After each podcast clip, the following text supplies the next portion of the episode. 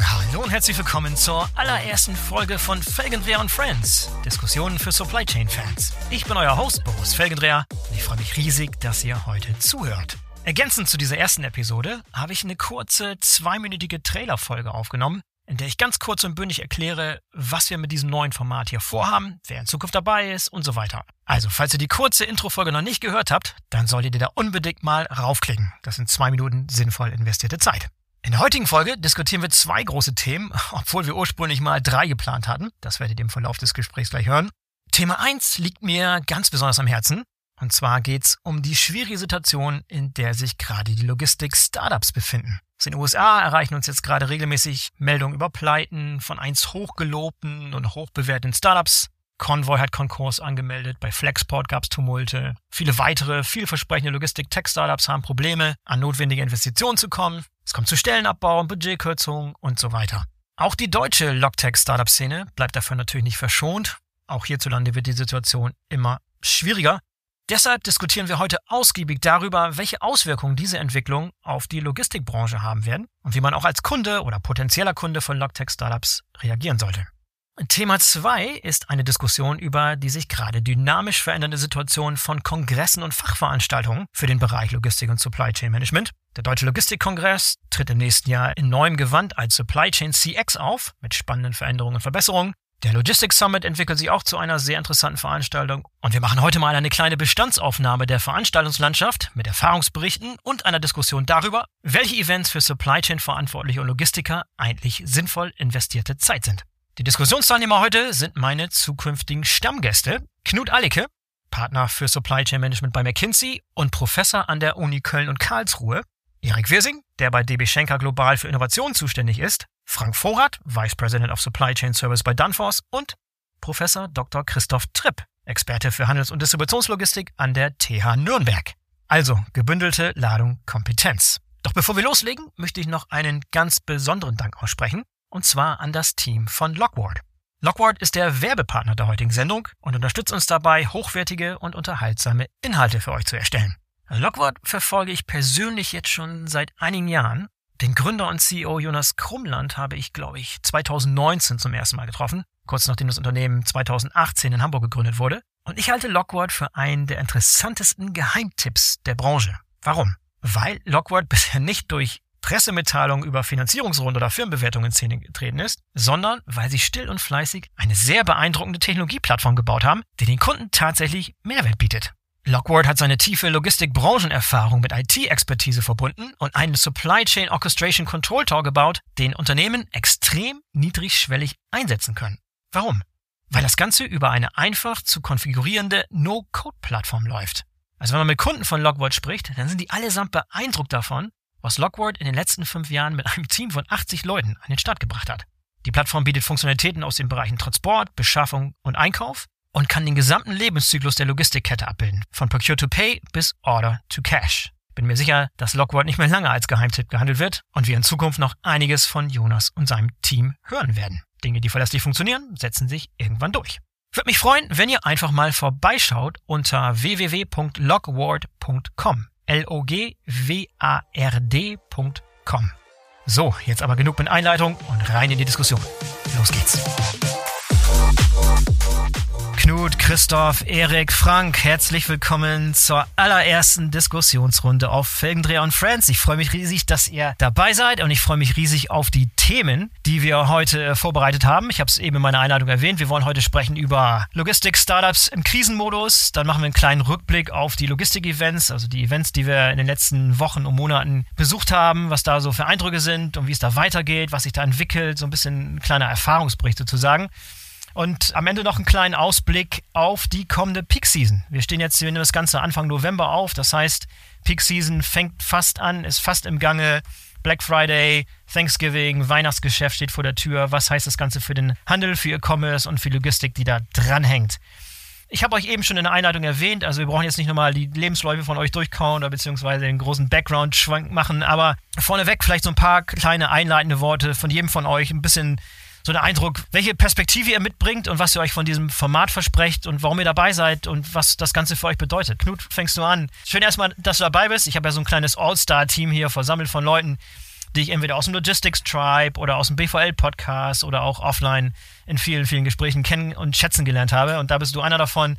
Knut, willkommen bei Felgenrein Friends. Schön, dass du dabei bist. Ja, ganz herzlichen Dank, Boris. Ähm, vielen Dank, dass ich dabei sein darf. Äh, freue mich auf die Diskussion.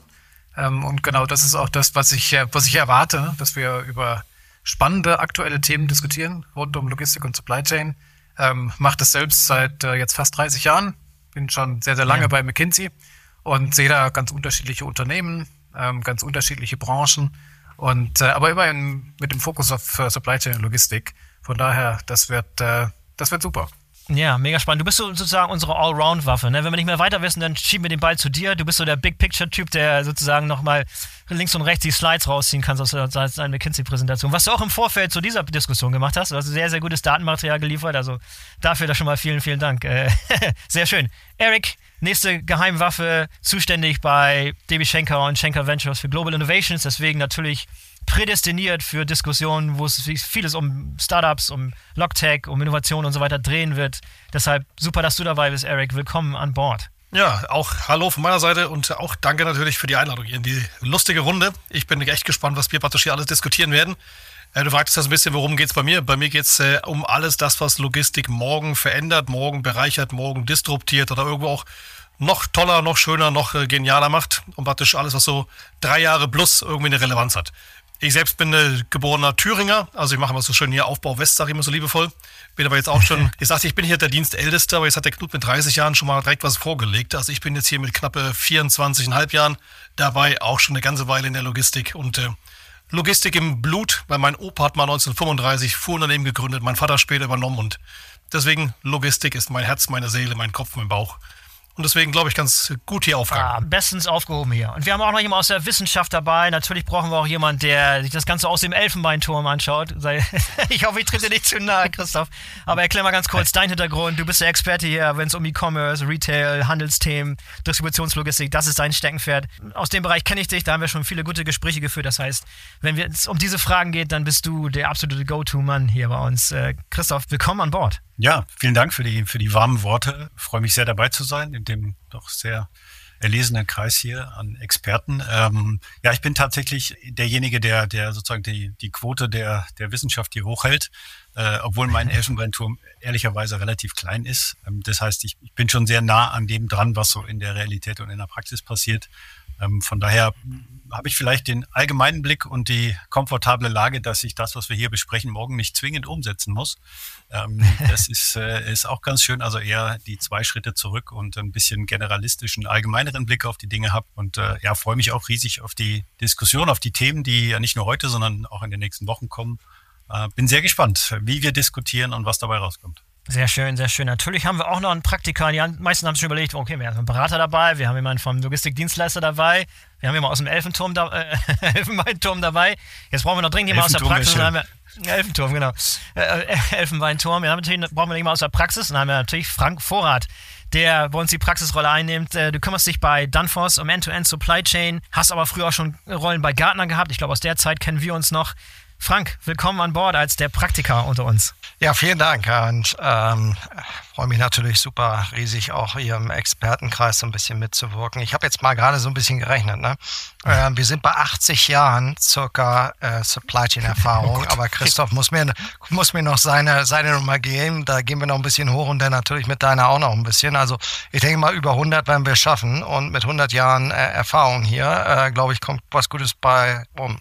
Ja, und, und um Nicht alle Kritik vorwegzunehmen, wir versuchen auch das Ganze noch äh, in Zukunft wahrscheinlich etwas diverser zu machen. Wenn man jetzt so schaut, hier vier weiße Männer, da, da geht noch was an Diversität. Äh, das haben wir schon versucht und werden auch weiter dranbleiben. Also bevor die ersten Kritiken kommen, wir geben uns da, geben uns da Mühe. Das ist sozusagen unser erster Aufschlag hier mit unserer kleinen Fünferrunde, alles Männer und äh, alle mit Erfahrung. Aber so ist es halt, ähm, ist nicht ganz einfach.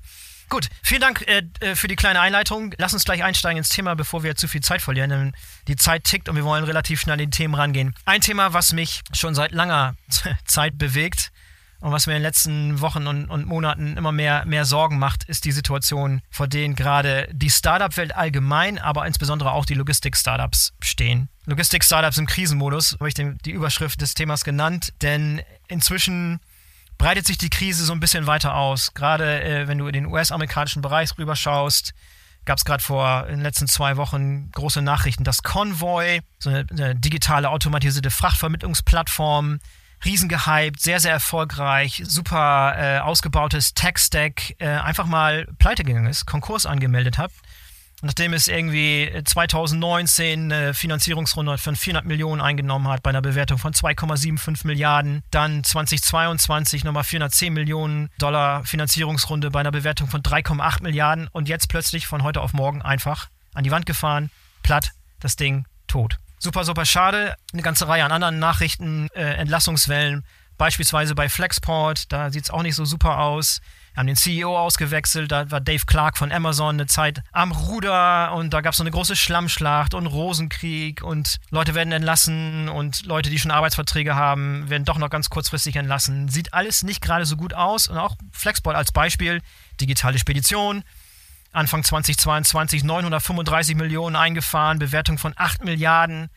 Ja, im Juni Logistik einer von Shopify gekauft und inzwischen, ja, ist so Krisenmodus, auch da angesagt. Gürtel wird enger geschnallt. Der ehemalige Gründer Ryan Peterson hat das Rüder wieder übernommen und versucht, da die Sache wieder glatt zu ziehen. Project 44 hat auch Entlassungswellen hinter sich. Letztes Jahr noch 80 Millionen Funding eingenommen, 2,7 Milliarden Bewertung. Also, die Schlagzeilen äh, in den Medien häufen sich, äh, die Einschläge kommen näher, auch die deutsche Logistik-Startup-Szene ist betroffen. Bei Forto gab es Entlassungen, auch ein Unicorn.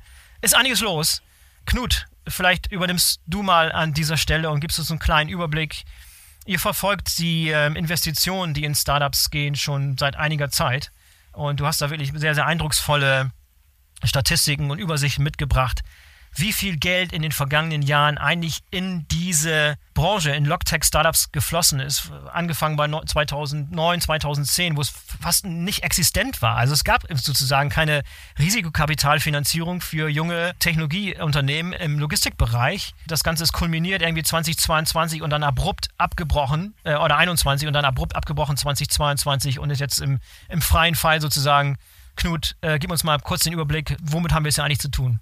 Ja, genau, sehr gerne, sehr gerne, Boris. Und in der Tat, wir gucken uns das ähm, inzwischen jährlich an, wie viel äh, Kapital, wie viel Funding dann eigentlich in Richtung Logistik und Supply Chain läuft. Und ähm, wir haben damals so angefangen 2010 und da war das im Prinzip Neuland. Ne? Also wir haben mal angeguckt, wie viel, wie viel Prozent des, des gesamten äh, Venture Capital denn eigentlich äh, in Logistik läuft. Und ähm, das krebst so bei 0,2, 0,3 Prozent rum. Das heißt also, da ist eigentlich fast nichts. Das hat dann angefangen irgendwie abzuheben und ähm, 2018 ging es dann eigentlich nach oben. Und dann natürlich durch den Lockdown ist es klar, dass ähm, plötzlich wurde über Supply Chain gesprochen und über Logistik wurde gesprochen. Na, da musste man ausliefern. Und äh, dann haben die, die VC-Funds natürlich auch überlegt, Mensch, da muss irgendwas drin sein, da muss ich, glaube ich, mal ein bisschen was investieren. Und wie du gesagt hast, der, der Peak war ähm, 21 mit, äh, mit 25 Milliarden. Ähm, und ähm, dann ist es runtergegangen. 22 ist runtergegangen und äh, 23 ist es jetzt nochmal ein ganzes Stück runtergegangen. Wenn man sich überlegt, wo denn ähm, investiert wurde und wo investiert wird, dann sehen wir, dass, dass jetzt sozusagen die Investition von alles, was so Last Mile und Distribution Fulfillment ähm, war, dass es jetzt so ein bisschen in Richtung geht, ähm, dass man in die Automatisierung geht, dass man in die Software, ähm, so Lagerverwaltungssysteme und so weiter geht. Und dann in Unternehmen investiert, die, ich würde mal sagen, mehr Substanz haben.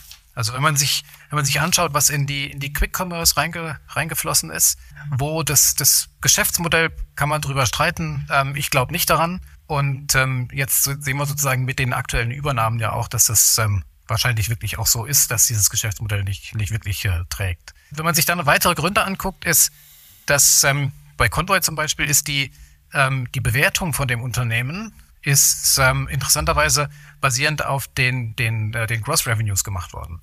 Äh, das ist aber sozusagen eigentlich der falsche KPI.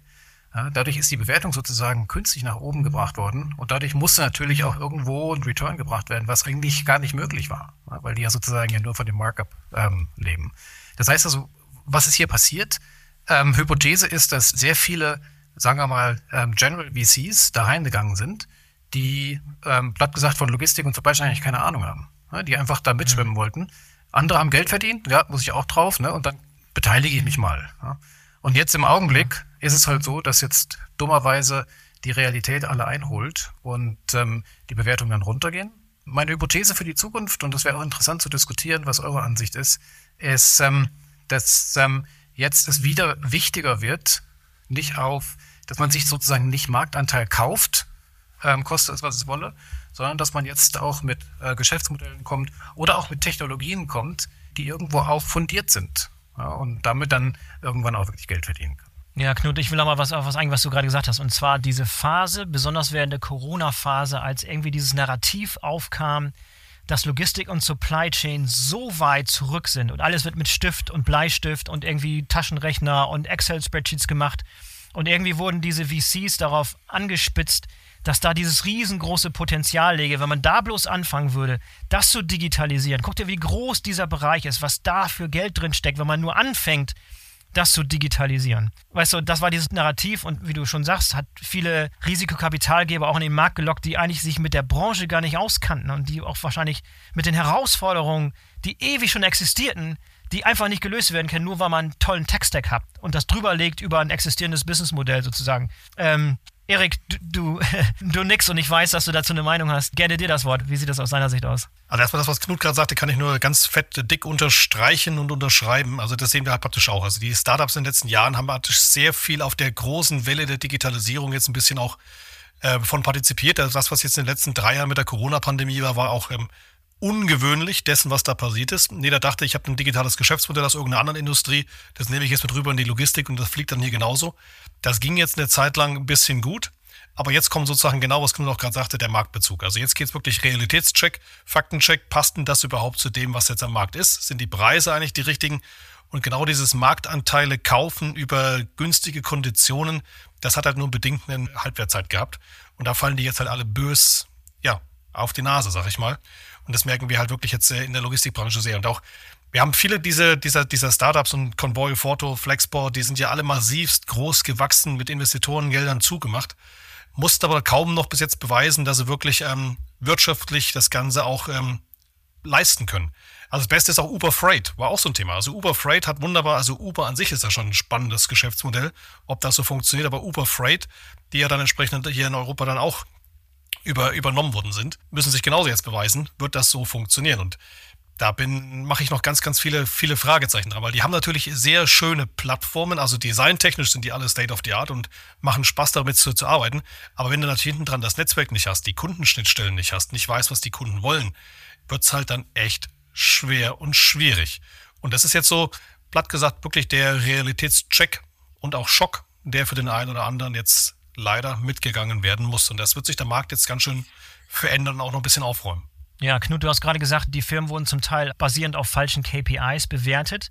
Ich würde dann noch hinzufügen, dass viele Unternehmen, die eigentlich traditionelles Speditionsgeschäft oder Freight Forwarding Geschäft machen, aber reingegangen sind mit dem Anspruch, dass sie als Tech-Unternehmen bewertet werden. Dass sie also diesen Tech-Stack, den sie mitbringen, in ein existierendes Geschäftsmodell sozusagen, basierend darauf eben 10 oder 20-fach höher bewertet werden als ein Konkurrent, der auch nicht schläft, der sozusagen auch schon investiert hat in digitale Transformation und die auch schon Tools haben, die zum Teil genauso gut oder besser sind als das, was die in Anführungszeichen digitalen Speditionen da aufzuwarten haben, oder?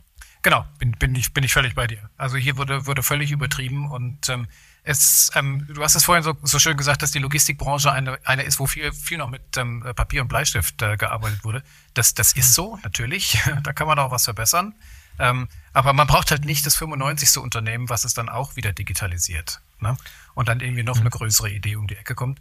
Und das sieht man auch, ähm, viele, die sozusagen keine wirkliche Innovation mitgebracht haben oder wirklich kein, kein neues Businessmodell, die tun sich dann eben sehr, sehr schwer, weil der zusätzliche Nutzen ist eben doch klein. Für ein Unternehmen, was eine Milliardenbewertung hat, ist dann auch nicht begründbar.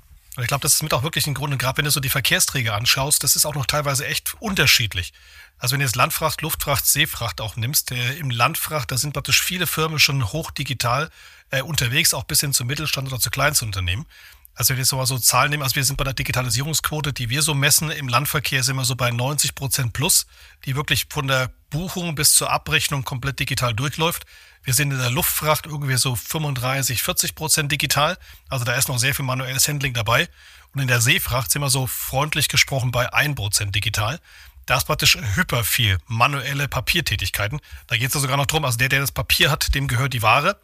Und das ist natürlich, eine, weshalb auch viele, viele Startups immer auf die Seefracht erstmal gesprungen sind, weil sie natürlich denken, mein Geschäftsmodell funktioniert auch in einer anderen Branche auch. Ich habe einen ganz großen digitalen Hebel, jetzt suche ich mir das Schlimmste, was es in der Logistik gibt, oder das mit dem größten Potenzial. Das wäre dann vielleicht die Seefracht und sind dann natürlich auch kläglich gescheitert, weil du natürlich in der Logistik Netzwerk, Netzwerk, Netzwerk, Partner, Markteinsicht und auch das Wissen einfach brauchst, wie die Spielregeln da sind. Und da kannst du nicht einfach mit einer One-Man- oder Two-Man-Show in so ein Geflecht rein. Das ist einfach ultra schwer.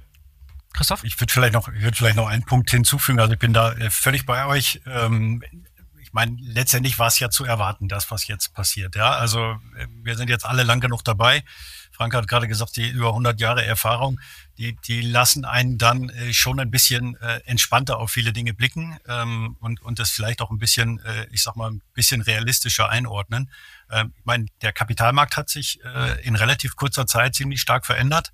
Äh, Fremdkapital ist teurer geworden ähm, und gleichzeitig muss man sagen, ist natürlich die, die allgemeine Wirtschaftssituation äh, ebenso, dass natürlich jeder nach Menge sucht. Also der Kampf um Mengen und Marktanteile ist natürlich jetzt auch größer geworden. Das spielen wir natürlich überall so und äh, das ist logisch, dass äh, da natürlich besonders die Unternehmen drunter leiden, die, ich sag mal, die ohnehin sehr stark auf Marktanteils- und Umsatz äh, fokussiert sind. Ja, ähm, also das, deswegen ist es ist es eigentlich logisch, dass die Startups dann diejenigen sind, wo die Dominosteine besonders schnell und besonders einfach äh, äh, umfallen. Ich möchte nur vielleicht noch mal eins sagen, auch wieder so ein bisschen der der der Rückblick äh, auf die Jahrzehnte. Ja, also ich kann mich an an zwei, drei Punkte noch sehr gut erinnern, als ich angefangen habe, über Logistik nachzudenken. In den 90er Jahren gab es schon die Diskussion über die papierlose Spedition. Ja, also ich, äh, da gab es schon eine, unglaublich viele Veröffentlichungen. Wie kann man denn den Prozess möglichst mit weniger Papier gestalten. Heute würde man sagen, digital gestalten. Ja, so hat man damals noch nicht gesprochen. Ähm, das ist sozusagen ein Punkt gewesen, wo man schon lange drüber ähm, gesprochen hat. Da gab es dann diesen schönen Begriff der Sofaspediteure. Ne? Weiß ich, äh, da erinnert ihr euch vielleicht noch dran. Oh, ja. Das waren so die, die, die, die bösen Spediteure, die quasi irgendwie so ähnlich wie ein wie ein 4PL äh, ähm, da nur sitzen und koordinieren und alles nur mit, mit Know-how, Wissen und, und äh, damals noch nicht Algorithmen, aber ähm, eben, eben koordiniert haben, ja. Äh, und das zweite ist, Anfang der 2000er Jahre, erinnert euch auch noch dran, hatten wir diese Riesenwelle in der damals noch neue Markteuphorie 2000, 2001er Jahre und danach ähm, zu den ganzen Frachtenbörsen, ja. Also da haben wir plötzlich hunderte von Frachtenbörsen im Markt gehabt und da war der ähnliche Prozess, wie wir es jetzt eben auch sehen. Der Markt hat sich total ausdifferenziert, weil die auch alle nur von möglichst vielen Nutzern und möglichst viel Menge leben.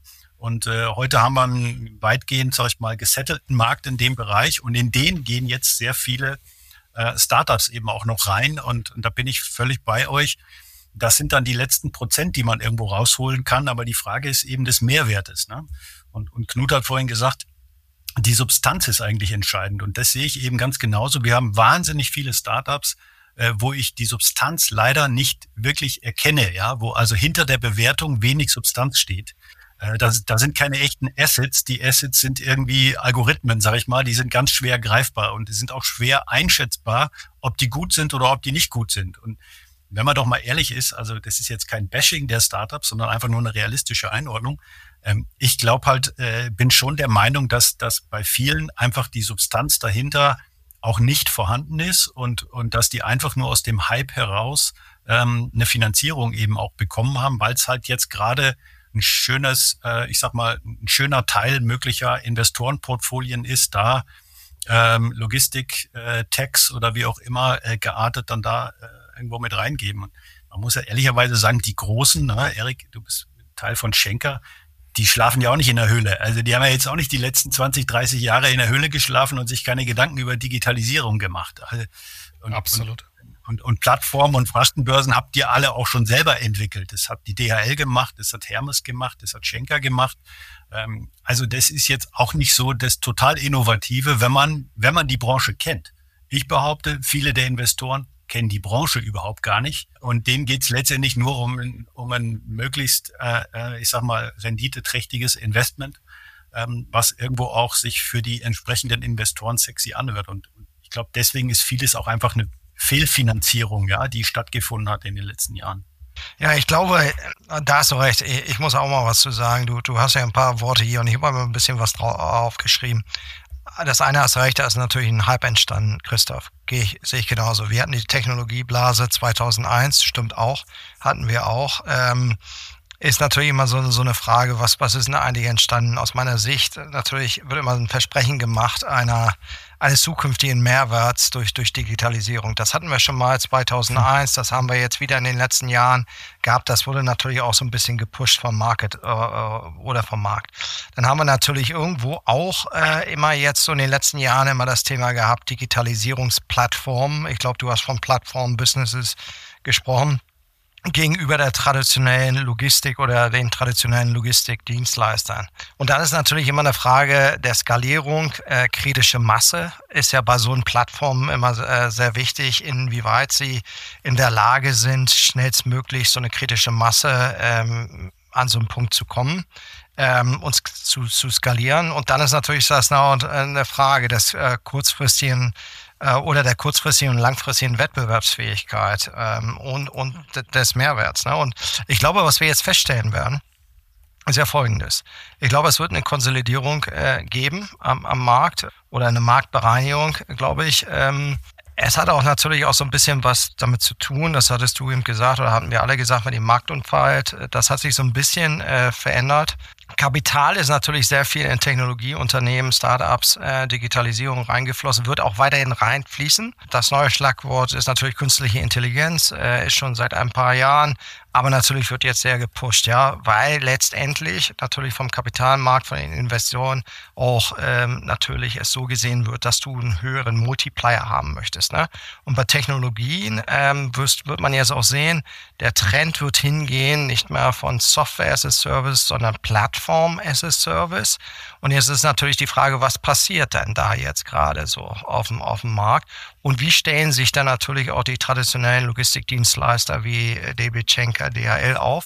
Die haben natürlich auch nicht nur schlafen zugeschaut in den letzten Jahren und haben auch sehr viel investiert. Das muss man einfach sehen, ja. Und jetzt ist die Frage, inwieweit ist denn da ein Alleinstellungsmerkmal überhaupt vorhanden von gewissen Plattformen, ja, gegenüber den traditionellen Logistikdienstleistern? Jetzt einfach mal aus ähm, unserer Sicht gesehen. Ich würde vielleicht mal nachgreifen darf oder nachfassen. Ich würde sogar sagen, Alleinstellungsmerkmal gibt es gar nicht. Also es ist vielleicht, das eine sieht ein bisschen mehr links, das andere mehr rechts, das andere ist blau, das andere grün, das andere gelb. Aber wirkliches Alleinstellungsmerkmal, am Ende war das in, vor allen Dingen in den letzten drei Jahren das Alleinstellungsmerkmal, Kapazität zu haben. Also hast du überhaupt Zugriff auf Möglichkeiten, etwas zu transportieren?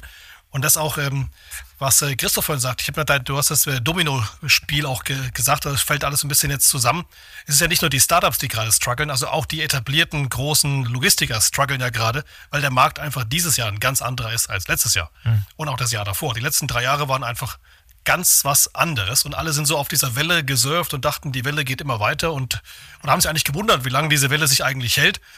Aber die Großen haben jetzt genau das gleiche Thema. Wenn dann halt keine Substanz ist, du keine Carrier hast, die den festen Verträgen hattest, die du irgendwie auch mal mit durchgezogen hast durch eine, durch eine Durststrecke, dann haben die, die Plattform und die ganzen Youngsters natürlich ein Riesenthema. Und einen zweiten Punkt, der auch gerade von Christoph noch kam, ist das Thema, da sind Investoren am Markt gewesen, die in Firmen investiert haben, wo sie wirklich von der Thematik keine Ahnung haben. Das haben wir relativ viel gesehen und andere auch. Wer ruft denn bei uns an? Also bei uns haben wirklich Investoren angerufen, die in irgendein Startup investieren wollten, die uns dann gefragt haben, ist denn das überhaupt ein Thema in der Logistik? Was macht man denn damit? Ist denn das jetzt wichtig überhaupt oder wie groß ist denn das Problem? Ich sage, du willst doch hier gerade Millionen in irgendeine Firma geben, hast eigentlich keine Ahnung von dem Geschäft, was du gerade vorhast.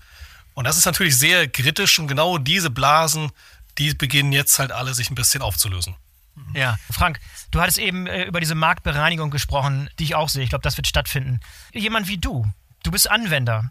Du guckst dir verschiedene Technologien an. Du musst deine Chips verteilen, du musst deine Budgets ausgeben, du musst gucken, auf welche Technologien du in der Zukunft setzt. Was macht das mit einem wie dir, der jetzt in einer Situation ist, dem es wesentlich schwieriger fällt zu entscheiden, welche Firma ist denn in zwei Monaten, in zwei Jahren noch am Markt? In wen investiere ich denn jetzt? Hält man da eher den Ball flach oder wie, wie verändert diese jetzige Situation jemand, der Entscheidungen treffen muss über Technologiebudgets, wie du beispielsweise?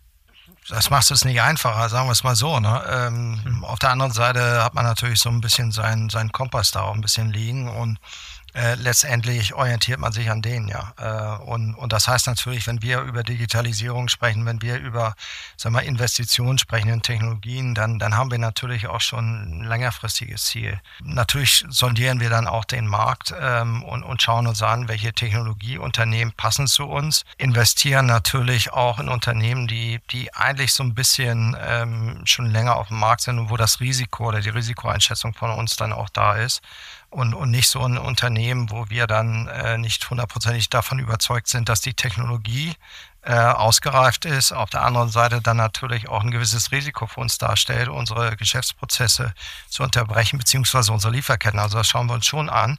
Und dann holen wir uns natürlich auch so die Expertise von unseren, ähm, sagen wir mal, Geschäftspartnern, ja, ähm, oder vom Markt ähm, und, und sondieren das auch. Ähm, du hast ja vorhin ge gesagt, ich meine, wir arbeiten mit McKinsey auch zusammen, wir arbeiten mit Gardner zusammen, wir arbeiten mit anderen Unternehmen zusammen, wo wir uns ganz einfach äh, dieses Wissen dann auch reinholen in, ins Unternehmen und, und das dann einschätzen, ja, zusammen mit unseren Partnern und sagen, wie, wie können wir es machen. Die Konsolidierung wird stattfinden. Ähm, Thema ist jetzt natürlich auch ein ganz heißes, die künstliche Intelligenz. Jeder spricht darüber. Ob alle immer ähm, darüber Ahnung haben, wo, worüber sie sprechen, ist, ist eine andere, ist, ist die zweite Frage, ja. Aber es, es wird spannend, glaube ich, in den nächsten Jahren. Knut, wolltest du noch was dem anfügen, beziehungsweise das Thema nach Hause bringen, bevor wir dann zum nächsten Thema rüberwechseln? Ja, ich wollte noch ein bisschen mal eine Lanze brechen für, ähm, für Startups, ähm, die wirklich innovativ sind. Also ohne jetzt irgendwie mhm. Namen zu nennen, aber wenn man sich jetzt mal, oder vielleicht nenne ich eins doch als Namen als Beispiel, was doch immer ganz gut geht. Und zwar, wahrscheinlich ähm, können wir es auch alle nicht mehr hören, aber wenn man sich Kiva mal als Beispiel nimmt, die hatten genau das Problem, was, was Christoph äh, gesprochen hat, dass die haben, ähm, als sie versucht haben, eine Finanzierung zu bekommen, wusste niemand, ob sie eigentlich Hardware oder Software sind. Ja? Und dann haben sie keine Finanzierung bekommen, haben selbst weitergemacht, sind dann eben ähm, von Amazon gekauft worden. Ich habe jetzt gerade mal geguckt, Amazon hat jetzt 750.000 Bots im Einsatz. 750.000, muss man sich mal vorstellen. Die haben die vor mhm. elf Jahren gekauft, 2012. Das ist einfach eine Technologie, die sozusagen die die Logistikeffizienz, also im, im, Kommissionierprozess, einfach signifikant verbessert hat. Ne? Amazon sagt ja selbst, dass sozusagen der Kommissionieraufwand oder die Kosten dafür circa 25, 30 Prozent runtergegangen sind. Wenn man sich jetzt mal überlegt, da gibt es noch einige von diesen Problemen draußen, da werdet ihr mir hoffentlich auch zustimmen. Es gibt zum Beispiel ähm, immer noch das Problem, dass die E-Commerce-Unternehmen wahnsinnig große Läger haben, wo auch Leute rumlaufen. Kann man das irgendwie sinnvoll automatisieren mit einer anderen Lösung als Kiva? Ne? Ähm, kann man vielleicht auch irgendwie Netzwerke, wenn man sich Netzwerke anguckt, diese Netzwerke sind immer nicht ausgelastet. Ne? Also Erik, wenn man euer Lagernetzwerk ausguckt, so, so Overflow-Läger, ähm, die man vielleicht irgendwie kurzfristig auch noch nutzen kann, gibt es da irgendwas? Dann der Kommissionierprozess an sich, also der Greifprozess. Also es gibt, glaube ich, noch eine Vielzahl von Absolut. sehr interessanten Problemen, wo es noch keine Lösung gibt. Und alle Startups da draußen, da sollten sie draufgehen und da sollten sie eine Lösung entwickeln. Und dann gibt es auch eine Möglichkeit zu skalieren. Und ich glaube, das ist das, also ich bin auch wirklich Fan von Startups. Das sollte auch hier nicht in die falschen Sing-Sang sozusagen reinkommen. Ich glaube, wir brauchen alle Startups, weil die halten uns täglich einen Spiegel vor, wie Sachen noch besser und effizienter gehen können. Aber genau was du gerade sagst, Knut, ich glaube, die meisten sind nicht vom Problem hergekommen, sondern die haben einen Hammer gehabt und überall nur Nägel gesehen. Und jetzt geht es genau darum, jetzt definieren wir erstmal, was wollen wir eigentlich tun? Also Jobs to be done. Und dann komme ich wirklich vom Problem und versuche das Richtige zu finden. Und wir haben echt eine ganze Menge Umbrüche, Transformationen der Logistik noch vor uns und Startups sind genau Mittel zum Zweck, die uns da helfen können. Und dass ein Startup pleite geht oder insolvent angeht oder gekürzt wird oder das Geschäftsmodell verändert, ist nichts Ungewöhnliches. Wir sind es in Deutschland nur teilweise in dieser Größe und dieser Weitreichigkeit noch nicht gewohnt.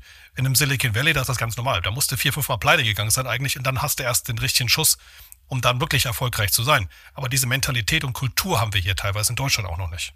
Ja. Ich, ich wünsche mir, dass es viele Startups durch diese Durstphase durchschaffen. Ich bin auch ein großer Fan, großer Verfechter von jungen, modernen Ideen und ich war wie ein Kind im, im Süßigkeitenladen, weil ich habe diese ganze Phase von 2009 miterlebt, wo es sozusagen gar keine interessanten neuen, spekulativen, innovativen neuen Sachen gab, die schnell gewachsen sind, wo Gründer irgendwie von der Uni innerhalb von kurzer Zeit zum Unicorn Unternehmen aufgebaut haben. Das ist dann eine super spannende Zeit gewesen. Vielleicht war sie ein bisschen überschwänglich im, im Rückblick äh, und ich hoffe, äh, dass wir zu einer gewissen Normalität zurückkehren und dass es möglichst viele von unseren deutschen Startups hier auch ähm, schaffen und, und die Kurve kriegen und ne, mit dem Geld wirtschaften und haushalten und rechtzeitig das Spending einfangen und über die lange Durchstrecke hinwegkommen, denn die wird noch ein bisschen dauern und ich glaube, bis wir zu äh, Situationen zurückkehren, wo große Finanzierungsrunden wieder kommen und wo gesunde Bewertungen wieder stattfinden, das ist vielleicht noch ein langer, langer Weg dahin. Erik, vielleicht letzte Worte, bevor wir zum neuen Thema kommen. Ja, ich glaube, die Finanzierungsrunden werden also anders sein. Es werden andere Investoren sein. Es wird mehr die, die CVCs oder die VCs noch ein bisschen geben, die die Business mhm. Angels, die gehen so langsam ein bisschen raus, weil die müssen natürlich auch gucken, wann kriege ich mein Geld irgendwo wieder. Deswegen auch, da hast du eher so die großen Corporates, die noch ein bisschen in sowas aktuell das Ganze unterstützen. Wir sehen das auch, wer geht jetzt bei der nächsten Investrunde mit. Auch das verschiebt sich. Viele gehen pro Rate halt nicht mehr mit, sondern sagen sich, ja, jetzt ist mal langsam Payback-Time und wenn das nicht kommt, wird es halt dann auch schwierig. Aber ähm, deswegen es wird nach wie vor Startups geben, es wird nach wie vor Investments geben, sie werden aber anders sein und sie werden dezidierter sein. Und ich glaube, jeder Gründer muss dreimal mehr zeigen, dass sein Geschäftsmodell valide ist, dass er die richtigen Partner am Start hat und dass er damit wirklich, wie es der Knut auch gerade sagte, dass er damit ein Problem löst. Weil wenn er kein Problem damit löst, dann ist es ungleich schwerer zu wachsen und zu skalieren. Und ich glaube, das ist so der Hauptfokus, den die Startups haben sollten. Und dann haben wir alle richtig Lust und Laune, da noch mehr auch in die Logistik reinzubringen. Ja, ich habe das Gefühl, als wenn wir da noch nicht alles gesagt haben, als wenn wir noch mal ein paar Mal zurückkommen werden und in unseren zukünftigen Diskussionsrunden auf dieses Thema die Schlagzeilen werden wahrscheinlich abreißen, es wird neue Entwicklungen geben, neue Überraschungen, vielleicht gibt es auch Konsolidierungen, Aufkäufe, Zusammenführungen, Zusammenschlüsse, auch spannende Themen. Mal sehen, was da noch in der Zukunft alles so möglich ist. Aber das nächste Thema, was wir uns vornehmen wollten, ist das Thema Veranstaltung im Bereich Logistik Supply Chain. Ich habe gesehen, wir waren alle sehr, sehr busy auf dem Event Circuit sozusagen. Das ist immer eine meiner Lieblingsbeschäftigungen zu sehen auf LinkedIn, wer bei welchen Events auf irgendwelchen Bühnen steht, wer was macht, wer wo unterwegs ist, warum da, warum da nicht würde ich ganz gerne mal so ein bisschen eure Eindrücke hören, denn solche Besuche auf Kongressen, auf Veranstaltungen ist auch mal eine, eine Zeitinvestition. Ne? Man muss schon seine Chips irgendwie einteilen. Wo steht man auf der Bühne? Wo geht man zum Networking hin? Was macht Sinn? Was kann man sich klemmen? Solche Dinge ist immer wieder neu. Jedes Jahr ändert sich das. Die, die Events ändern sich. Es gibt neue Player im Markt. Ich würde ganz gerne mal so euer Feedback hören von dem jetzigen Herbst ähm, Event Circuit, äh, wo ihr so wart, was ihr empfehlen könnt, was für Eindrücke habt, wofür ihr auch warnen könnt, was für tolle Entwicklungen ihr neu seht. Vielleicht, äh, Erik, vielleicht fängst du an.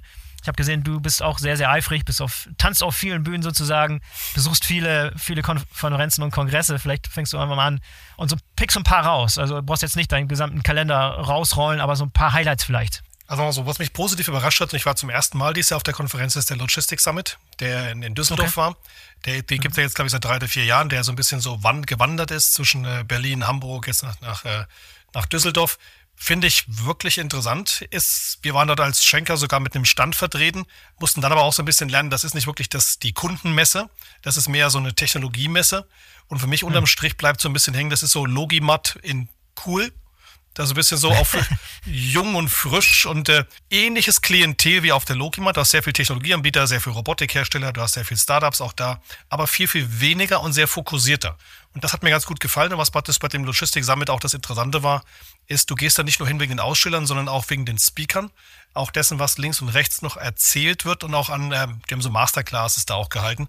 Fand ich durchaus ähm, interessant und auch gut und du schaffst es vor allen Dingen halt auch in einem Tag, wirklich gute Gespräche dazu haben und rumzugehen. Und auch die, die da kommen, sind, ich würde mal sagen, 80, 90 Prozent Leute, die haben einen Laufzettel, also die wissen, wen wollen sie da besuchen. Die suchen sich genau die richtigen Firmen dann da raus und schaffen sich halt so ein kleines bisschen Marktüberblick für gewisse Robotikanwendungen. Die Startups sind eher eine Überraschung, die dann da sind, weil das ist eher so, ähm, was hast du links und rechts noch an Inspiration. Aber dafür sind da solche Messen auch ein bisschen gedacht oder diese Symposien oder Konferenzen zu inspirieren oder auch Sachen zu sehen, die du vielleicht gar nicht auf dem Schirm hattest. Und da ist so mhm. die Grundtenor für mich ist so Sustainability, Visibility und so ein bisschen Automatization oder Robotik. Das sind so die drei Überschriften. Für Robotik ist praktisch eher so, wir finden kaum noch Leute, müssen gucken, wie wir Sachen automatisieren. Und das, was die Kunden halt möchten, ist halt Visibility und Sustainability. Und bei Visibility sind die Kunden teilweise auch bereit, drei Euro zu zahlen. Sustainability wollen sie alle haben, aber keiner zahlt dafür. So, und das ist natürlich dann auch die Frage, was findest du jetzt, dass das Teil deiner DNA auch werden kann? Aber, also Logistics Summit, ich kann es empfehlen. Würde ich nächstes Jahr gehe ich wahrscheinlich da auch wieder hin. Das mal so als eine Großkonferenz. Ja, sehr cool. Ich war selber auch noch nie dort. Muss ich vielleicht irgendwann mal dahin schaffen. Ich höre immer nur aus zweiter Hand sozusagen Leute, die da waren, die nicht da waren. Und man kann es nie allen recht machen. Du hörst Positives und Negatives, wie bei allen Events. Ne? Und das ist immer so schwierig, dann aus der Ferne zu beurteilen.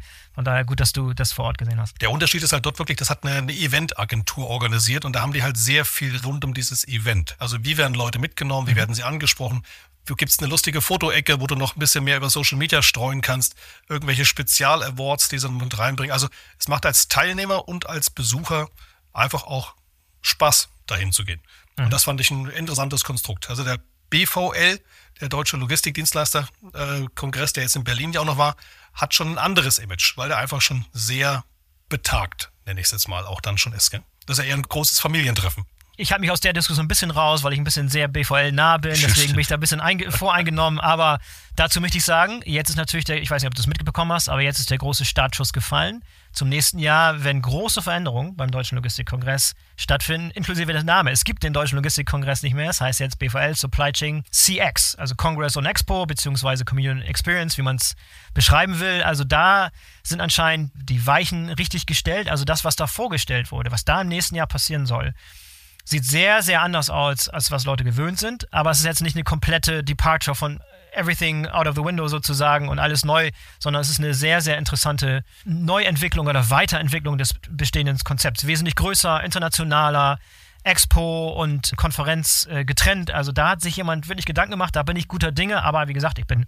voreingenommen äh, und ich glaube, dass man auf keinen Fall den Deutschen Logistikkongress in dieser neuen Form, den sollte man sich auf jeden Fall anschauen. Ich glaube, das wird im nächsten Jahr viele Leute anlocken, einfach aus Neugier zu gucken, was da neu ist, was da was da für Anpassungen stattgefunden haben. 40 Jahre am selben Ort, im selben Format, mit Anpassung natürlich. Und jetzt ist das große Jahr gekommen sozusagen, wo alles neu wird. Vielleicht hat auch, ähm, die, haben die neue Konkurrenz sozusagen ein bisschen Wind da reingebracht. Auf jeden Fall stehen die Zeichen auf Wechsel, auf Veränderung und aus meiner Sicht sieht es sehr, sehr positiv aus. Frank, Christoph, ihr wart beide auf dem Deutschen Logistikkongress, wart da auf der Bühne und so weiter, habt euren Eindruck und habt auch gesehen, was da im nächsten Jahr geplant ist. Vielleicht auch nochmal euer Eindruck, Christoph, vielleicht fängst du an, gibst uns mal kurz deinen dein Eindruck, oder auch von weiteren Dingen, die du in diesem äh, Herbst ja. an Events und Veranstaltungen gesehen hast. Vielleicht fange ich mal mit, mit Summit und BVL-Kongress an. Ähm, beim Summit war ich äh, auch nicht, ähm, das, das hat einfach terminlich nicht funktioniert. Ähm, das ist auch so ein bisschen, glaube ich, das Ärgernis für viele in der Branche, dass jetzt, äh, dass es eigentlich zwei Veranstaltungen gibt, die so nah beieinander liegen im nächsten Jahr ja ein bisschen weiter auseinander, aber, aber auch nicht wirklich signifikant weiter auseinander. Ähm, also sich innerhalb von zwei oder drei Wochen äh, äh, jedes Mal Tage rauszunehmen, ist wirklich schwer. Also ich, ich sehe es äh, schon auch so, wie du gerade angedeutet hast. Ich glaube, der, der Wettbewerb hat, äh, hat bewirkt, dass sich beide Veranstaltungen verbessert haben. Äh, so ist das, mhm. was ich so wahrgenommen habe und auch gehört habe äh, und sich auch verändern, äh, auch äh, sowohl inhaltlich als auch strukturell, als auch in der gesamten Außendarstellung, äh, in der gesamten Organisation. Also, also der Wettbewerb hat, hat funktioniert, äh, würde ich mal sagen. Ähm, mhm. ich bin auch sehr gespannt, äh, nachdem du ja quasi den Werbeblock jetzt für die für die CX quasi schon gemacht hast, äh, in welche Richtung sich das verändert. Ähm, ich, ich freue mich drauf, dass es internationaler werden soll. Ich glaube, das ist ein, ein großes Thema ähm, ja. für für jegliche Art von Kongressen. Also Logistik ist per Definition international und die Veranstaltungen sind aber sehr, sehr national geprägt, ähm, die wir, die wir kennen. Also da, da würde ich mir wünschen, deutlich mehr Internationalität reinzubringen. Ich persönlich brauche jetzt nicht diesen, diesen bisschen ausufernden Eventcharakter mit, mit Party ohne Ende und sonstigen, aber das liegt eher in meinem Alter, glaube ich, äh, dass ich das jetzt nicht mehr haben muss. Das sind dann, spricht dann eher die Jüngeren an, das ist auch okay. Ja, ich glaube, ähm, wenn man so ein bisschen auf den Punkt bringen will, die BVL äh, oder BVL-Kongress möchte halt ein bisschen jünger werden. Ich glaube, der Summit möchte ein bisschen älter werden, ähm, so in der Darstellung. so, so würde ich es mal so ein bisschen sehen. Ne? Die, die, ähm, gut wäre, wenn man sich te ähm, terminlich da ein bisschen ähm, äh, einordnen würde. Der Summit ist, äh, wenn wir jetzt wieder auf Startups das beziehen, äh, stärker fokussiert, glaube ich, auf äh, Startups und Technologien, als der BVL-Kongress bisher war. Ich glaube, das hat die BVL auch erkannt und, und ähm, macht ja jetzt auch mit anderen Formaten, da hat ja auch Martin Schwemmer einiges angestoßen, mit anderen Formaten Richtung Startups äh, jetzt auch schon einiges. Ähm, also ich glaube, da ist der, der Boden bereitet, ja, ähm, dass dieses Thema eine größere Bedeutung äh, bekommt auf, auf, auf beiden Konferenzen. Ansonsten vielleicht noch zur Ergänzung. Ich war jetzt noch auf ähm, zwei größeren weiteren Veranstaltungen. Das eine war der Handelslogistikkongress, traditionell immer in Köln, ähm, der Messe. Ja. Ähm, den fand ich äh, in diesem Jahr sehr, sehr gelungen und, und sehr positiv äh, tatsächlich. Gibt doch mal so als, als handelsfokussierten noch mal ein bisschen anderes Setup an anderen Themen, ähm, viel stärker kundenorientiert, auch noch mal stärker datenorientiert, ähm, als wir das vielleicht bisher auf den anderen Kongressen so gesehen haben. Und ich war im September auf dem ECR-Tag von äh, GS1 Germany da hätte ich mir ein bisschen mehr Logistik gewünscht, äh, da, äh, obwohl, wenn man so das äh, ähm, ähm theoretische Setup von ECR anschaut, dann ist Logistik eigentlich ein wichtiger Pfeiler. Den hat man jetzt allerdings bei den Veranstaltungen eher weniger gesehen, war dann doch sehr viel, ähm, äh, ich sag mal, sehr viel Marketing, Vertrieb und äh, Produktmanagement. Ähm, mhm. Das ist jetzt wahrscheinlich nicht so die typische Veranstaltung für die Logistiker. Ne? Also bin sehr gespannt, wie sich diese Kongresse insgesamt inhaltlich weiter ausrichten und, und wie sie sich auch gegenseitig vielleicht befruchten. Ich weiß nicht, manche scharmützeln ja auch schon darüber, eigentlich müsste es eine große Veranstaltung zusammengeben, aber bin ich ziemlich, äh, da bin ich ziemlich, äh, äh, ziemlich sicher, dass es das wahrscheinlich nicht geben wird. Franke, wo wir gerade über internationale oder paneuropäische Events gesprochen haben. Ich, ich weiß, dass äh, lange Zeit der Gartner Supply Chain Summit in London so das Nonplusultra war, auch mal in Barcelona, glaube ich, ne? Also rumgewandert, aber das war so ein bisschen, wenn man irgendwie was paneuropäisches wollte und in verschiedenen Ländern unterwegs ist und was mit Supply Chain machen wollte, war das so einer der wichtigen Kongresse. Ist das heute noch der Fall? Ich war lange Zeit nicht mehr dort. Ist das noch der Go-to-Place sozusagen, wenn es um paneuropäische Supply Chain-Themen geht in Europa? Ja gut, es gibt, gibt, gibt, gibt natürlich äh, verschiedene Ghana-Events. Ne? Wenn, wenn du über das Ghana Supply Chain Symposium sprichst, äh, das ist natürlich einmal ein europäisches, aber auch ein globales Event, ne? Ja. was äh, einmal im Jahr stattfindet. Und dann gibt es natürlich auch noch äh, von Gardner den Technologie Symposium-Event. Ne? Ähm, ja, aus meiner Sicht kommt es natürlich immer so ein bisschen darauf an, auf die, auf die Themen, auf das Format und dann die, die Presenter. Ne? Und ich glaube, wir haben eben drüber gesprochen, BVL geht in die richtige Richtung. Ich glaube, das ist richtig, äh, auch international, das ist auch richtig. Und jetzt muss man natürlich so ein bisschen auch darauf achten, aus meiner Sicht, ähm, alte Gesichter mit neuen Gesichtern zu vermischen. Ne? Und, und dass die Themen, die angesprochen äh, werden, äh, zeitgemäß sind, ja. Deswegen geht man ja eigentlich auf so eine Konferenzen ähm, nicht nur wegen dem Netzwerk, sondern auch Fachthemen die eine Rolle spielen, die zeitgemäß sind, aber auch so ein bisschen zukunftsorientierend sind, äh, nach vorne so ein bisschen schauen. Ne? Und wenn man da natürlich auf die, auf die Gardner-Konferenz schaut, hat Gardner das schon irgendwo geschafft, A, viele Leute zu den Konferenzen zu bringen. Ähm, ich glaube, man redet da über, sagen wir mal, dreieinhalbtausend hier in Europa, vier, fünfeinhalbtausend in den USA, nur von der, von der Supply Chain Seite ähm, IT-Symposium 15, 20.000 Leute gehen dahin, ja, und die kommen ja regelmäßig dahin und die äh, würden ja nicht kommen, wenn es da nicht irgendwo A interessant sein würde fürs Netzwerk, B dann auch die Themen äh, relevant sein würden. Und ich glaube, dass das ist so ein bisschen, wo jeder sich da so ein bisschen was raussuchen muss und sagt, Mensch, es, bringt das was? Weil du hattest ja angesprochen, es ist eine Investition, Zeit. Mhm. Ja, Zeit, glaube ich, haben wir alle äh, nicht so viel und dann natürlich auch eine, den Return der, der Investition von der Zeit, aber auch natürlich die Kosten, die dabei entstehen. Ne? Und da äh, muss man sich aus meiner Sicht natürlich schon so ein bisschen rausschauen, äh, wo lohnt es sich hinzugehen, ja, äh, vom, vom Event. Ne? Und natürlich gibt es da schon, ähm, wir mal, Unterscheidungsmerkmale, wenn man schaut, A, vom Netzwerk, äh, B auch von den Fachthemen. Also aus meiner Sicht, so mache ich es zumindest, suche ich mir so ein bisschen das dann raus, ne, von den, von den Themen, Format, Netzwerk, Präsenter und, und nehme ich da was mit, ja, äh, ins, ins Unternehmen zurück, äh, wo ich dann letztendlich auch, ähm, sag ich mal, mit unseren Teams, sag ich mal, so ein bisschen dran arbeiten kann. Also das Gesamtpaket muss stimmen. Ja, passt schon. Genau. Knut, du bist äh, auch sehr, sehr viel international unterwegs. Gibt es für dich ein paar Eindrücke oder Erfahrungen, die du gesammelt hast bei Events außerhalb von Deutschland, außerhalb von Europa, die es so auf diese Art und Weise in Deutschland noch nicht gibt, die es aber hier geben sollte? Irgendwas, was du gesehen hast, wo du sagst, Mensch, so ein Format oder so eine Art Themen zu behandeln oder das Networking ist neu, ist, ist frisch, das müsste man hier mal versuchen. Gibt es da was, was dir einfällt? Ich habe ehrlicherweise noch, noch, noch nichts gesehen, wo ich jetzt sagen würde, Mensch, das hat mich jetzt so umgehauen, dass man es herbringen muss. Aber komm gleich noch zu einer anderen Idee. Ähm, ich, ich war in der Tat dieses Jahr bei dem CSCMP, das ist sozusagen die, die amerikanische Vereinigung für, für Supply Chain Logistik. Ähm, yeah. Ist, glaube ich, eine ähnliche ähm, Historie durchgegangen wie, wie BVL. Ne? War, war auch mal sowas wie Logistik und hat, nennt sich jetzt Supply Chain. weil es einfach so breiter geworden ist. Ähm, ich, ich war da, weil wir ähm, innovative Startups ausgezeichnet haben. Ähm, sehr interessantes Panel mit ein paar sehr interessanten Leuten. Und ähm, was ich so das Gefühl hatte, war, dass, dass sozusagen die, die Wichtigkeit von Logistik und Supply Chain sehr, sehr viel mehr hervorgehoben wurde.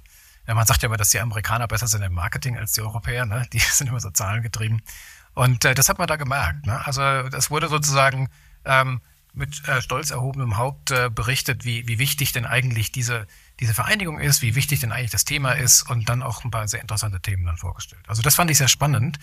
Und da habe ich gedacht, ähm, eigentlich müsste man das in Europa auch mehr machen. Dass man also sozusagen auch von den, von den etwas drögen Vorträgen ähm, wegkommt und ähm, Jetzt, ich glaube, auf dem BVL-Kongress war auch der Philipp Westermeier, ne, der, ähm, der diesen, diesen Digitalkongress in Hamburg ausrichtet, den, den OMR. Ja. Und das ist ja. vielleicht eine interessante Sache, wenn wir als Supply Chain Community uns sagen, hey, lass uns doch mal da hingehen und da mal vortragen.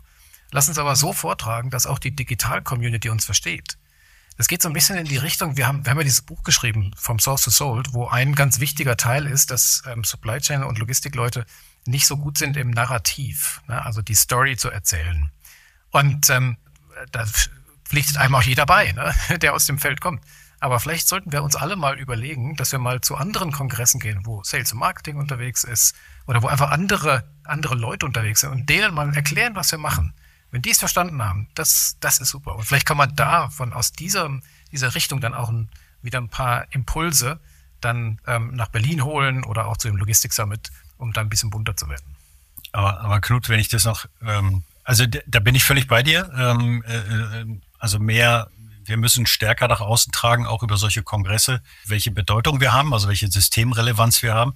Aber was, äh, glaube ich, auch noch wichtig ist, das ist vielleicht eher trocken und du hast gesagt dröge, das ist natürlich die, äh, die Verbindung zur Politik. Ähm, also es muss eine Leitveranstaltung meines Erachtens geben, die wir, die wir auch hier in Deutschland dann haben, in der wir diese, in der wir die wesentlichen Botschaften und Anforderungen der Branche in die Politik tragen. Denn wir haben natürlich eine, eine große Herausforderung, dass die Branche so vielfältig ist, dass wir auch so eine vielfältige äh, Verbandslandschaft eben auch haben, äh, die sich oftmals auch nicht einig ist in den Dingen, die sie macht äh, und die einfach, sag mal, keine starke Lobby hat. Und ich glaube schon, äh, auch wenn die, die BVL das vielleicht für sich selber so nicht benennt und das vielleicht auch gar nicht sein möchte, aber es muss eine Plattform geben, meines Erachtens, die das stärker äh, auch mit berücksichtigt. Ne? Das hat mich ein bisschen ich will jetzt nicht sagen enttäuscht, aber es hat mich gewundert, ähm, dass, dass dieses Jahr eben im Prinzip die Politik nicht so präsent war, auch auf dem BVL-Kongress nicht so präsent war, wie ich mir das eigentlich gedacht hätte,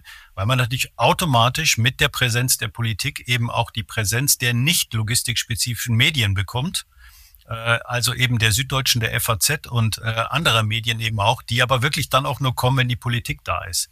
Äh, ansonsten bewegen wir uns eben nur in unserer Bubble, ja. Und das wäre für mich neben dem, was du jetzt gerade gesagt hast, ne, du, der, der Gedanke ist ja, wir müssen aus der Bubble raus, ne?